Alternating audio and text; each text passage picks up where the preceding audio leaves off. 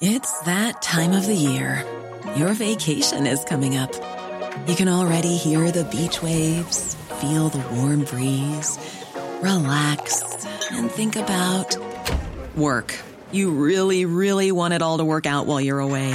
Monday.com gives you and the team that peace of mind. When all work is on one platform and everyone's in sync, things just flow wherever you are. Tap the banner to go to Monday.com.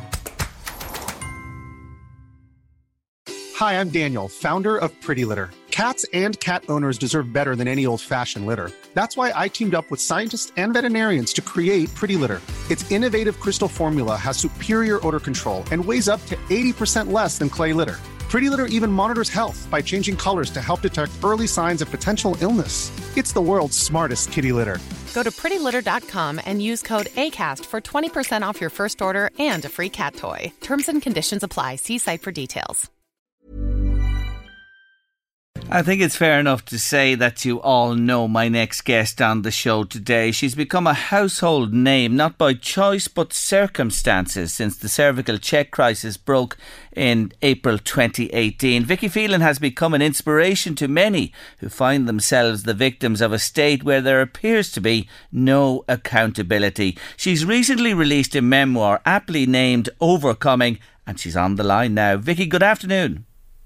Hi there, Jerry. How are you? I'm very good. Thank you so much for taking our call. Do you know, my mother used to say, you think you know someone. And after reading this book, that's how I exactly feel about you. Do you know something? There was a book in you before all this. Do you realise that? Oh, absolutely. It had actually been said to me a few times by uh, some of my friends ever before last year happened. Um, so, you know, I remember last year uh, when I was after doing prime time with Miriam O'Callaghan, we were in the green room afterwards uh, chatting, you know, and uh, Miriam asked me a question that a lot of people had asked me up to that point, like, you know, how are you so strong, Vicky? And I said, oh, sure, you know, this isn't the worst thing that has happened to me. And I remember her being gobsmacked, and she said, what do you mean this is not the worst thing that's happened to you? And I said, well, you know, there's been this and that, you know, and I went through a couple of the things that have happened between my own accident, my daughter's accident, you know, her being Yeah. diagnosed with a rare condition. And she said to me, oh my God, Vicky, you have to write a book. And I said, yeah, I know, everyone keeps saying that. She said, no, seriously, you have to write a book. And she kind of said it to me in such a way that she said, look, wouldn't it be lovely for your children? And that was what made me kind of, you know, the push I needed really, you know, to do it. And one of those many things which I hope to uh, touch on a few of uh, a few of over the next while. And I'll just quote you on this. You say that postnatal depression was worse than cancer. Yeah, oh, one hundred percent. And uh, you know, I remember watching Majella O'Donnell, Daniel O'Donnell's wife, on the Late Late Show, probably during one of my periods, uh, you know, of really bad depression. And I remember her saying that on the show, and I thought, I remember being taken aback, going, Jesus, because I remember thinking at the time, and this was before I had cancer, um, you know, thinking this was, uh, you know, awful that I just could not get out of my head. I, that, like anyone who has gone through depression will understand what I'm talking about. At least with cancer, you know, when you're not depressed, you're dealing with physical issues. Um, yes, it's horrible. You know, you have a lot of pain, you, you, you have nausea. Um, and in my situation at the moment, I don't know, you know, how long I have left. But I'll tell you, I take it any day over depression, Jerry, because at least I can function. I'm happy. I'm enjoying my life with my kids and my family and my friends. When you're depressed, you just I literally was going to bed at eight o'clock most nights just to get out of my head, just to sleep, uh, because I could not. You know, the thoughts in my head were just constantly racing and really black. You know, so it's it's it's an awful an awful disease to be honest, really is. And I definitely think for me it was worse than cancer. My word, you've certainly crystallised PND for me listening to you today, and I'm sure many others that could never, you know, explain it in the, in the words and context you put it there. But tell me this: how did it did it pass, or how did you get over it?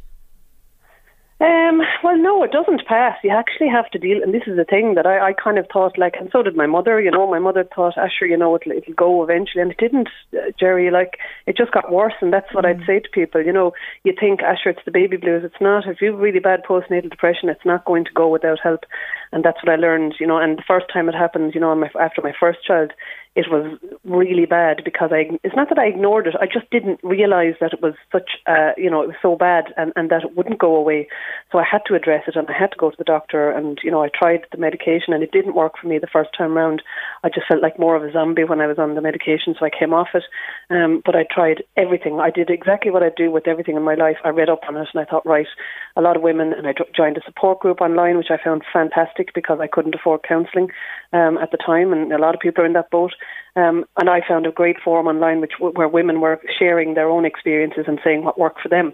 And that's where I found a lot of advice very useful. So I started running, and running, to be honest, was my savior. I was literally like Forrest Gump. I was running every day, um, sometimes twice a day if it was really bad and it definitely helped because the exercise boosts your endorphins, which helps deal with you know the, the your your balance out your hormones and your your the serotonin levels, which is what happens with depression. So I did that. I did acupuncture. I had a light box. I bought a light box for light box therapy. Um, I and I made myself, and this is a hard thing to do when you're depressed. I really forced myself to get out and meet people and go and meet my friends, even though I didn't want to, because I always felt better afterwards. So, you know, there's, there's lots of things that people can try um, but I have to say, the second time round when it came back, I went. I, I had to give in to the medication and try it again because it was quite bad um, after my son was born. And uh, the medication, obviously, that was a good few years later. It was much better. There were these new SSRIs, mm. they're called um, selective serotonin, something or other. Um, and I tried those, and I have to say, I didn't have the same side effects as I had first time round. And I stayed on the medication for two years, and it definitely made a difference that time. Now I still did the running, and I still did all the other stuff, but the medication was much better second time round. Thank you for talking about it, Vicky. And people are probably saying, "What are you at, Jerry? She's on for another reason altogether." But this is Mental Health Awareness Week. You know no, that anyway. Exactly, yeah, I do, and, I do, and yeah. I really think we need to talk about these things more. And I particularly think with postnatal depression, a lot of women feel guilty. I mean, I, I know in my in my case when my daughter was born, you know, she was born with a rare condition.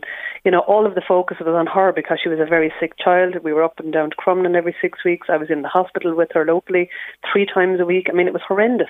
But I mean, I had been through a traumatic pregnancy with her. I'd lost an awful lot of weight because I was on a huge amount of medication before she was born, and nobody was looking at me. And I remember thinking, feeling sorry for myself, but at the same time feeling this guilt, going, "But you know, she's the sick child. Why do I feel like this?" But you can't stop those feelings. You know what I mean? If you feel like that, they're valid, and that's often what I say to women. You know, it it is very valid to feel resentment towards your child and uh, feel that you know there's a lack of support there for women after they have babies. The support is there for the babies, mm. and you have your checkup, but there's no follow up as to see how women are getting on mentally because it's you know it's traumatic. Even a normal pregnancy can be traumatic if you have a lot of stitches afterwards, or if you're not feeling quite well after it, you know, and you're sore. It takes a long time for your body to come back, and nobody really talks about this stuff, yeah. Jerry. So you know, I, I I just think if if we started talking about it more and accept that you know it, it's okay not to feel okay after having a baby. I think we'd be a much better uh, for it, you know. I want to mirror what Miriam said to you. Get cracking on that next book. You have it there now. There's no bother. Just get away you go, and and, and, and it's assured again to be a, a winner for you. You said something there in the in, in the course of that discussion that links in with you know this whole thing with the cervical check and you becoming prominent in, in the public domain. You said that you couldn't afford the counselling and roll that on to today and recently for you public versus private scans. You pay privately to be scanned for this cancer, and yet there are women still today on the public system that won't be scanned for what months. Exactly. Yeah. I mean, it's it, and that's why I weighed in on that at the weekend because, you know, Jerry, I'm in a situation I can afford to pay for scans I couldn't before all of this happened, you know, and, and most people can't afford to pay for scans because it's four or five hundred euros. Um, and, you know, some people have private health insurance which will pay for that, but most people don't. Um, and at the end of the day, you know, if you're in a situation where you're in a, you know, at high risk of recurrence for your particular cancer, you know, you should be getting the, the scans that you, you mm. need. You shouldn't have to be fighting for it, you know, and, and that is because the difference between getting scanned regularly and then picking it up and not getting scanned is what happened to me, really. You know, I mean, I hadn't had a scan for two and a half years by the time my cancer came back in 2017 and I had no symptoms. And I remember, apart from back pain, and I kept continuously, I, I looked back at my file just to see, you know, was I imagining it? Uh, um, but it was every appointment I went to, it was noted my lower back pain. But that was ignored. They kept telling me, oh, sure, that's just, you know, the effects of the radiation treatment I had because I had so much radiation to my pelvic area that that can, you know, lead to pain. Yeah. Um, but nobody at any point ever thought, oh, hang on a minute, for, you know, this lady is at high risk of recurrence, up to 70% now, Jerry. And they knew this. You know, maybe we should send her for a scan. Do you know what I'm saying? Because my, yes. my cancer travelled up my body. So no matter how many internal exams I was going to have, they would never have felt the tumour because it was after growing further up my body. So, you know, the thing is, you know, if you're at a high risk of recurrence for, for your particular type of cancer, you should be having the scans and you should not have to fight for them. I just endorse 110% everything you, you said there. Listen to this message that's just come to me for you. Vicky is my absolute inspiration. It's just come in on WhatsApp. I've just finished her book. I never read books, but I simply couldn't put it down, Jerry. I'm not very religious, so I ask Vicky for guidance every morning. What this country has done to over 200 women is an absolute disgrace. It makes me so mad and angry to think of those unnecessary deaths and suffering for ladies and their families. Vicky, you are our hero, says Michelle Howard. Thank you, Michelle. What a lovely, lovely oh, comment that you, is. Yeah, that is so nice. You know what, Jerry? It's messages like that that drive me on, to be honest. You know, mm. I mean, I'm doing what I'm doing to help people of this country, normal people like myself, you know, I'm lucky. I know that that I have a voice and I'm able to use it, and I'm good at doing research and I'm good at reading up on stuff. But I know there are people who can't do it, and that's why I do it, Jerry, because there are so many people out there who are struggling and who just don't know where to start with this. So you know, they're the people I'm doing it for. When you hear what Michelle has to say there in that comment, and I'm sure that reflects an awful lot of people who've uh, seen you on television, are listening to us today, and heard you all over the radio. Do, do you hold bitterness in your heart when you think of that scan you had in 2011 and they should have picked up on it and they didn't. Are you mad as hell with those people? Not anymore. I was, I was Jerry for a long time, um, but I suppose, in one respect, I wouldn't say you know my depression was a blessing uh, in this instance, but I know what that what that does to me. When I start, uh, for example, when my daughter had a really bad accident, uh, you know, six years ago, and she got badly burned. I went to that place. I got so bitter and so angry at the world because this poor child had already had enough.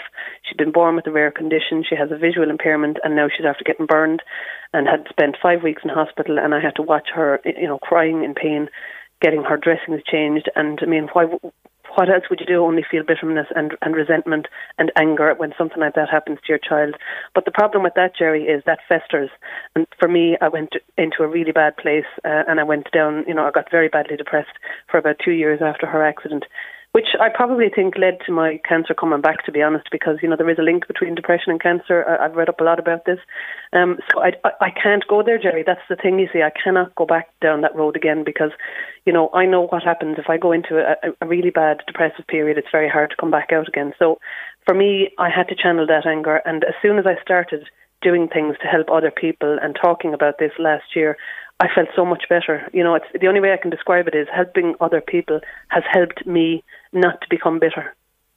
And Amelia, you mentioned there, of course, you were told at one stage, am I right here in saying this, that she may not be compatible with life even, and you went ahead and right through the pregnancy, and look at this bundle of joy was born. Exactly. Yeah. No. That that that that happened when I, we had to have I had to have an amniocentesis when I was pregnant with her because they needed to find out whether or not this rare condition that I had contracted called toxoplasmosis was after passing into the baby.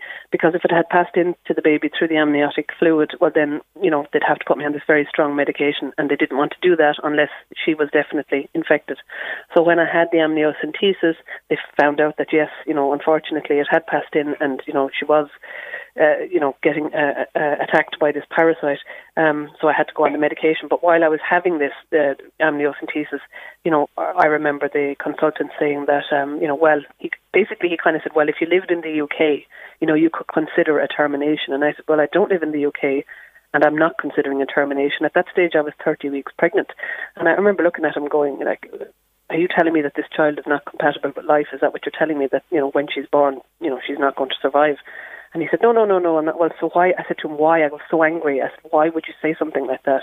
I said, clearly you can see that we're, you know, we came up here, we're trying to do everything we can to, to, you know, to save this baby. why, why would you say something like that? And, and you know, I, I, I just couldn't believe it. You know, couldn't believe that somebody would say this you know. And uh, the rest is history. And thank God you have a loving daughter and son, may I say as well. a couple of things that I, I, just can't miss because you know time here it'll just run away from us, and I can talk to you all day to be honest with you. but here's the thing: a couple of things I wanted to ask you. Do you have confidence in cervical check? What do you say to women listening today? Um, we're getting there. That's what I would say to people today, Jerry. Uh, we still have a long way to go, but I mean, you know, one of the reasons I'm still, you know, working on this is because, I, you know, I have a 14 year old daughter. She's just had her HPV vaccine last year when, when she was in first year you know, the, the problem with cervical cancer is it, it, it can be hereditary. So, you know, the likelihood is that she could be at high risk of, of developing it because I've had it. So, I mean, I have an absolute vested interest in making sure that this program is foolproof and that it is the best program that we can have because, you know, Jerry, uh, also in my condition, I may not be here to see my daughter have her smears, you know, because she won't be having smears until she's 25. And I don't know if I'm going to be here at that stage. And that there is nothing better, not better. There's nothing that drives me more to make sure that we have a cervical screening program that we can trust than that. You know, I want to make sure that if I'm not going to be here, that my daughter is going to be well looked after. That's the reality. And myself and Stephen Teap and Lorraine Walsh, the two other patient advocates who are working on this with me, you know, we are doing an awful lot of work in the background that people don't see you know, Stephen and Lorraine attend a lot of committee meetings. We do a lot of work in the background on the phones, um, you know, reading up.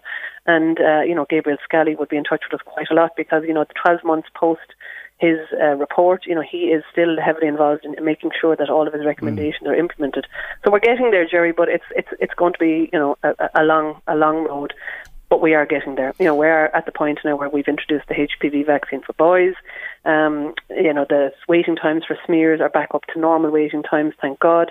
Um, we are working on an issue now with colposcopy because the waiting times for colposcopy where women have symptoms have increased, so we're trying to deal with that at the moment. But we are getting there, and there, you know we have a new head of cervical check. So you know there's a lot of good things that have happened, and the HSE, are, in fairness to them, are doing an awful lot of work um, to try and make sure that they meet the uh, recommendations of the Scally report. So we're, we are getting there, but it's going to be another you know, I would say 12 months before we can get to a point where we can say we're happy with it.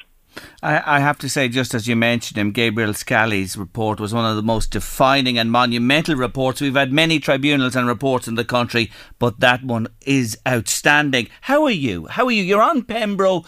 Are you looking beyond that? Is, is there anything beyond that that you can look at, uh, Vicky? Oh yes, absolutely. Uh, I mean, I have a backup plan. Um, there is another uh, trial drug that I can go on if this stops working, because you know, unfortunately, with the Pembro, the likelihood is this is not going to cure me, um, because uh, when I had my tumours tested uh, for this drug, I tested about 65 to 70 percent positive. So the, what that means is about 25 to 30 percent of my tumour will not respond to this drug. And that kind of seems to have played out because I've had no shrinkage in my tumours since last August. You know, everything is stable at the moment, but there hasn't been any more shrinkage. And the worry there is that, you know, they will start growing again. Um, so I have to have backup, you know, because if this stops working, I need to get on something fairly fast. So I've already been in touch with the um, uh, the National Institute of Health in Maryland, where I was trying to get on a clinical trial before and there's now a new drug that they are trialing at the moment, which I would be eligible for. And I've been speaking to the oncologist. So, you know, if this stops working, I could be on that drug within two weeks. So, unfortunately, it would mean I'd have to go to the States.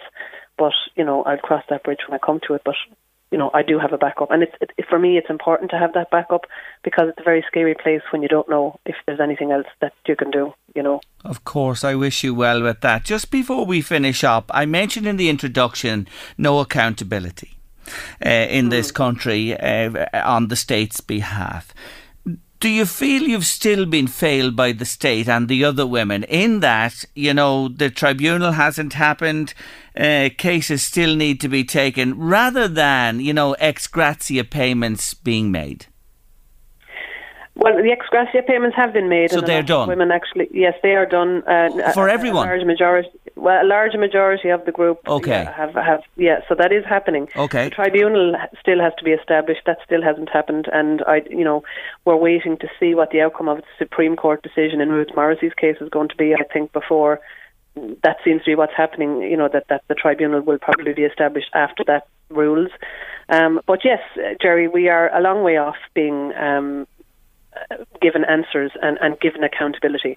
And unfortunately, in this country, we don't do accountability. And until legislation is put in place in this country to make public servants accountable, that is going to continue to be the case. Because you know, I've worked in the public sector all my life. I know exactly the way this works. Um, even though it's in a different domain in education, you know, there are people who are permanent, you know, positions and they can't be fired or left go because of that. So we need to, you know, if we want to make changes across the board in this country to make people more accountable in positions of authority, particularly in areas like health, where you know it's life and death matters we're talking about. You know, we need to introduce legislation to make people more accountable, and until that happens, this, these scandals are going to keep happening. It's as simple as that. I didn't get a chance to touch on, you know, France and your love affair with France and Christophe, who was your first love, who lost his life there, and you were involved in an horrific accident over there as well that you could easily have lost your life with. But you know why I didn't touch on it? Because I want people to get the book. I want you to go out and get this book and buy it. You heard what Michelle said. There's lots of comment coming to us from loads of listeners. Keep it coming to us 086 1800 658. I wanted to read a couple of these to you just before you go so you'll understand. Sure. No, that'd be lovely. Thank in, you. in the Northeast, how we feel about you. Jerry, Vicky Phelan is one of the greatest women in Irish history. She stood up for herself and many others, and I wish her well. It's amazing listening to her today. Uh, Mary's on from Dundalk. Well, good God, fair play to you, Vicky. May God bless you always. Hi, Jerry. As a man, says Mark, I am always in awe of the resilience of women, but Vicky is a shining beacon and an inspiration to all of us. I wish her nothing but health and happiness. And Amanda oh, from Ratoath, I'm only getting to a fraction of these, says, What an inspiration, Vicky Phelan. You are so open, you are so honest. Thanks, Jerry, for having her on your wonderful show. Thanks indeed for that lovely comment there, Amanda. And so on and so on they go. May I say, from my own personal point of view, from a distance, I've admired you so much, and it's been a real pleasure to talk to you one to one on my show this afternoon, Vicky. Uh, thank you, Jerry. It's so nice to talk to you. I love doing the regional radio shows because, you know why? Because it, it is the normal Irish Joe Soaps and Jane Soaps of the country who I am doing this for because you know I'm just a normal mother. People think I'm you know this you know amazing woman. I'm not. You know I'm just after bringing my son home from school, getting him ready now to go out the door for Gaelic football, and you know that uh, you know they're the important things in this in this life. You know what I mean? To be able to do the normal things, and for me to be able to help other women and other families to to get a quality of life, particularly with this type of cancer, and to get accountability and, and to get answers. You know that's what it means to me. You know to, to be able to live my life and, and do the normal things with my children. And I know how much that means to everybody. May you live it for a long, long time to come. The book is called Overcoming by Vicky Phelan. It's available right round the country now in bookshops. Go get it. It's a wonderful, wonderful read. Vicky, thank you for Thanks, taking Jerry. time today to talk Thanks to very much. Thank you. Not at all. God bless you. Take care now. Vicky Phelan, they're speaking to us on Late Lunch this afternoon. Hey, it's Danny Pellegrino from Everything Iconic. Ready to upgrade your style game without blowing your budget? Check out Quince. They've got all the good stuff shirts and polos, activewear, and fine leather goods, all at 50 to 80% less than other high end brands.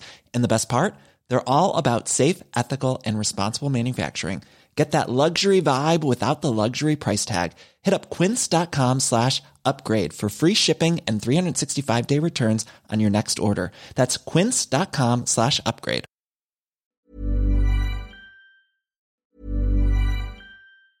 Hi, I'm Daniel, founder of Pretty Litter. Did you know cats tend to hide symptoms of sickness and pain? I learned this the hard way after losing my cat, Gingy. So I created Pretty Litter, a health monitoring litter that helps detect early signs of illness by changing colors, saving you money and potentially your cat's life. Pretty Litter is veterinarian developed, and it's the easiest way to keep tabs on your fur baby's health right at home. Go to prettylitter.com and use code ACAST for 20% off your first order and a free cat toy. Terms and conditions apply. See site for details. Planning for your next trip? Elevate your travel style with Quince. Quince has all the jet setting essentials you'll want for your next getaway, like European linen, premium luggage options, buttery soft Italian leather bags, and so much more. And is all priced at 50 to 80% less than similar brands. Plus, Quince only works with factories that use safe and ethical manufacturing practices.